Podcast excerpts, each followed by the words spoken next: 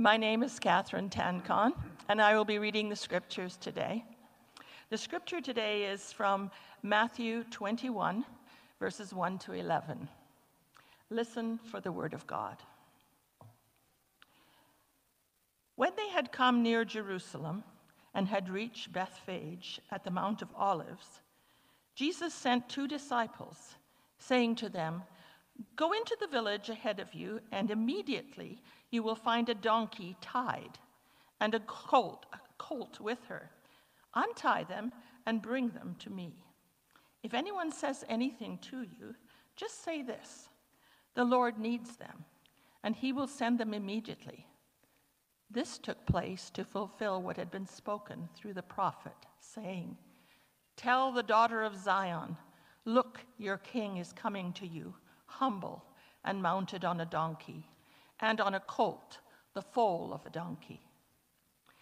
The disciples went and did as Jesus had directed them.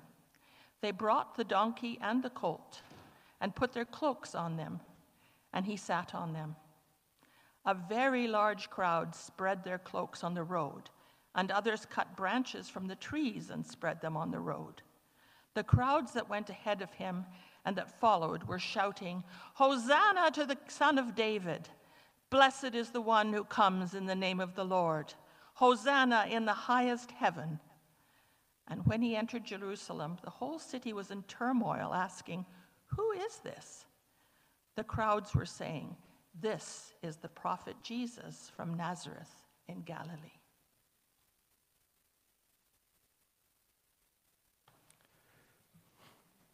The Gospel of Christ. Amen.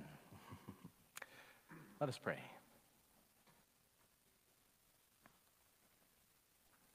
May the words of my mouth and the meditations of all of our hearts be acceptable in your sight, O God, our strength, our rock, and our Redeemer.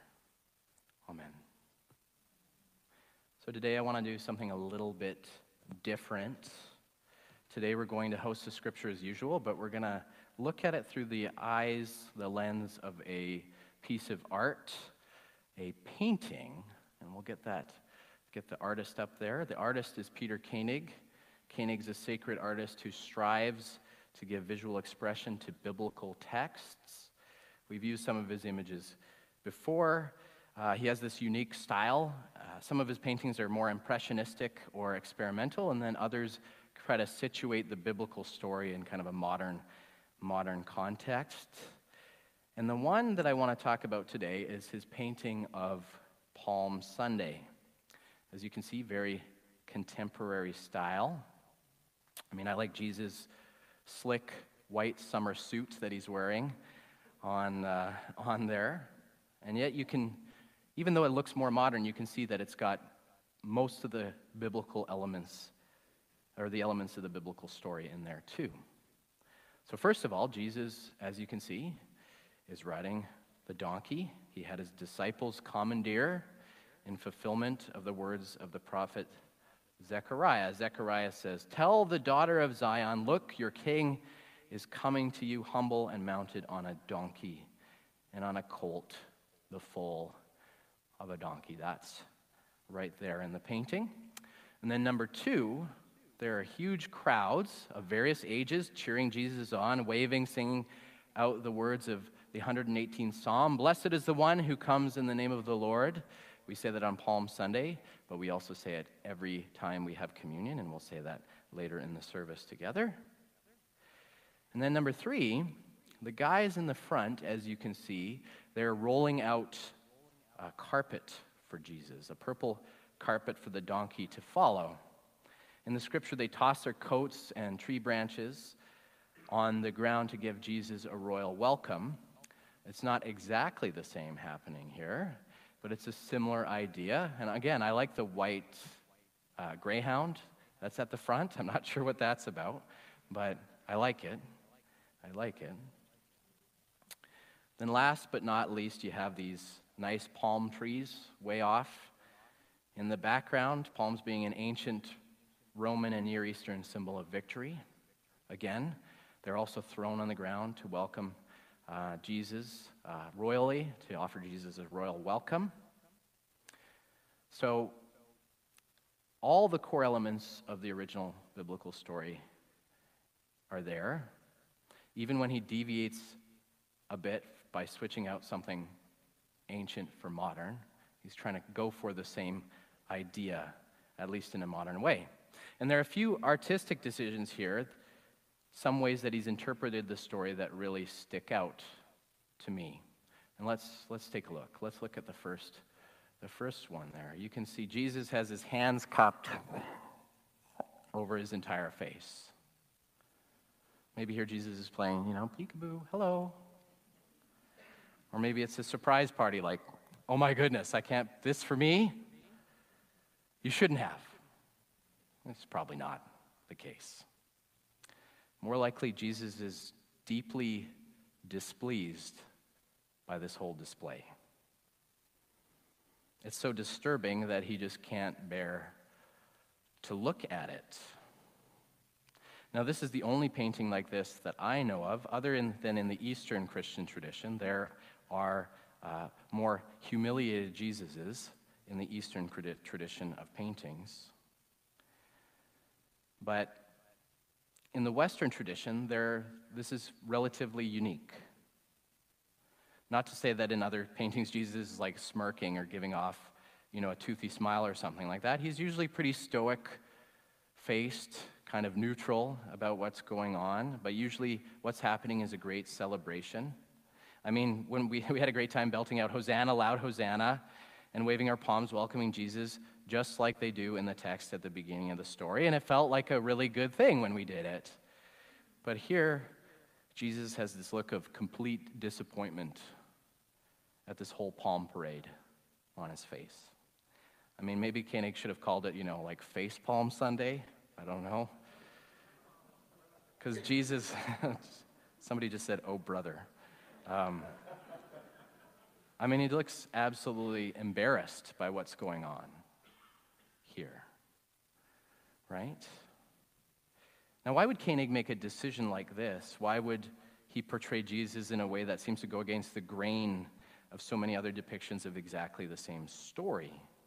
Now, let's take a, a look at another detail that I think is really important to figuring this out. Let's go to the next, next detail here. You can kind of see it there.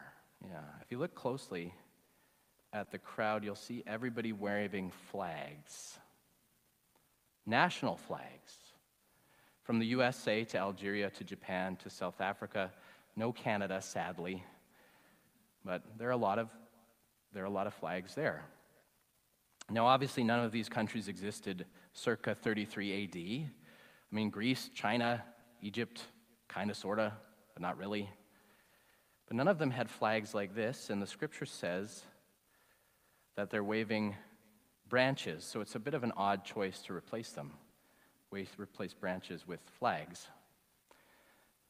But the face palm and the flags are connected. As I said, Jesus is riding his donkey to fulfill Zechariah's prophecy regarding the Messiah, the one sent by God to set the world right.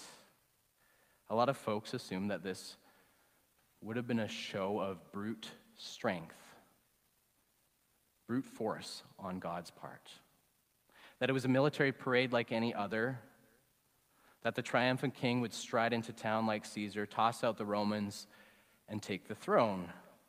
When a lot of folks saw Jesus parading into town, many of them waved their branches high and proud because they thought that the kingdom would be restored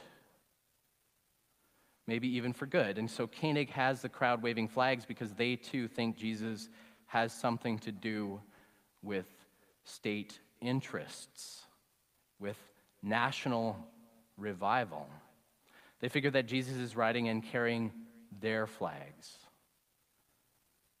and that he's going to make God's people great again.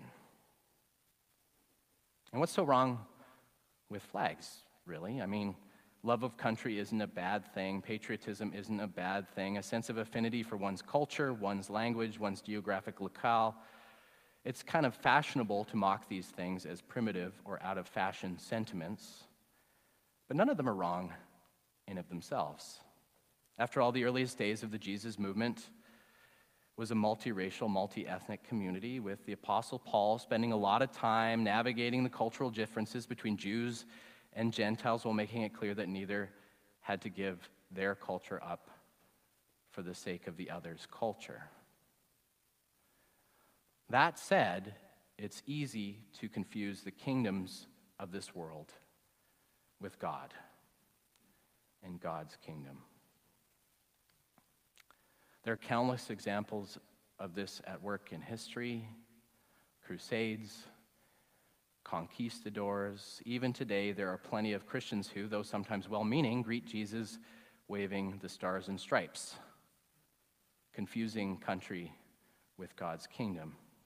That flag's there in the painting, you can see. And even now, the leaders of the Russian Orthodox Church have more or less endorsed the war in Ukraine as a holy war having thrown their lot in with Vladimir Putin as a defender of so called Christian culture and civilization against the decadent West. You'll notice the Russian flag is in there too.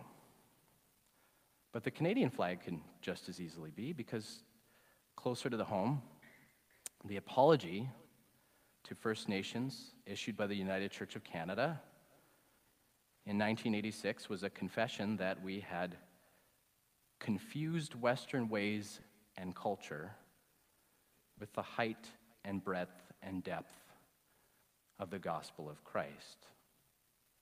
We thought to be Christian and Canadian was exactly the same thing. We thought that Jesus was riding into our lives bearing the same flag that we lived under. And you know, this never ends well for anyone. Jesus covers his face in this painting because it's all a form of what the Bible calls idolatry the worship of a false God over the true God. I'm reminded of the great humanitarian and historian Albert Schweitzer, who once said that the search for the historical Jesus was like looking down into a well and seeing our own reflection back at us. Somehow, the historical Jesus always has the same concerns and ideas and issues that we do. It's just a reflection. And that's because all of us want a Jesus that is more or less like us a God that's on board with our own agendas, our own dreams, and our own ambitions, political or otherwise. In the first Palm Sunday parade, they saw reflected in Jesus the image of their own desires for vengeance on their Roman occupiers and a restoration of national glory we tend to peer down the well and see our brand of politics staring back at us. Just a quick glance of Christian Facebook in response to the latest American mass shooting is, is, is Exhibit A. But on Palm Sunday, Jesus disassociates himself from all of that with one big hearty face palm. It's far too easy to confuse God's ways with our own, like that great saint Bob Dylan of Minnesota once sang You don't ask questions when God's on your side. On Palm Sunday, Jesus rejects all of our attempts to remake him in our image. He has his own agenda. Could I get the next slide? Yeah. There you go. There's one last detail I want to look at in the painting. And oh, look, what's that those kids are hanging from on that lamppost? Why? It's a cross. In the painting, it's just kind of background, like a lamppost, it's furniture. Everybody's oblivious to the fact of its presence even though it is the final destination for Jesus' parade march into the city. It's where Jesus says, This is where I'm going to go. As I said on Palm Sunday, Jesus rejects all of our agendas, all of our attempts to remake him in our image, but the presence of the cross in this painting points to Jesus' agenda. To Jesus' agenda, which we often find hard to see amongst competing agendas. And Jesus' agenda is to remake us and to remake creation in him as his image, not the other way around. Jesus' agenda is the inauguration of God's kingdom on earth as it is in heaven. His agenda is the forgiveness of sins and the salvation of the world. His agenda is the granting of eternal life and the healing of creation. This is an agenda we will never arrive on, that will never arrive in our midst on a war horse of worldly power, amassing secular strength, or even grabbing the reins of public policy. This agenda will only come through his own suffering, his own humiliation, and his own death for the sake of the world, which has already been accomplished. Now, Jürgen, Jürgen Moltmann, Jürgen Moltmann, a theologian who I've quoted a few times, once recounted his experience at the World Council of Churches, a gathering of the churches, many churches throughout the world from every place under the sun. And it was in the 1950s at the height of the Cold War. And during this meeting of the council, many were rightly concerned at the rise of Soviet and Chinese communism, both of which were explicitly atheist and anti Christian. Many gathered were proclaiming the struggle against communism as a cosmic battle against the devil, as a crusade against the enemies of God. And, you know, which, to be honest, I mean, a lot of what they did was evil and devilish. So it's not an entirely a surprise. But Moltmann recounts that one bishop from Germany, which had just devastated the world only a decade prior, stood in the heat during the heat of the debate. And once he had a moment to finally interject in the conversation, he spoke an extremely unpopular truth. Christ is not against the communists, he said. Christ is not against the communists. He died for them. Christ is not against the communists. He died for them. Which isn't to say that God wasn't against the Soviet agenda, though God certainly was, and God still is. But it was to say that God refuses all of our agendas. He rides to victory under no flag but the cross. It was an illustration not only of Palm Sunday and this painting, but also Jesus' agenda, the radical grace of God in Jesus Christ on the cross. That salvation is for all. That he died not just for the lovely, the healthy, and the level headed, but he died for sinners. He died for his enemies, our enemies. Insert your enemies here. Christ is not against them, but he died for them. He died for our enemies, died even for us, even for you. And Palm Sunday is his victory parade, no doubt. With that salvation destination of ever never ending joy, but it's one whose route is running unavoidably through the cross.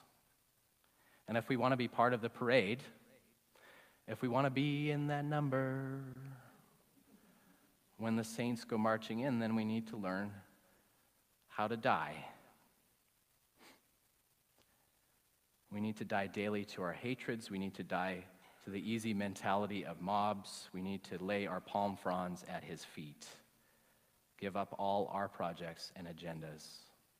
We need to put down our flags, whether literal ones or on social media, and take up the cross in its place.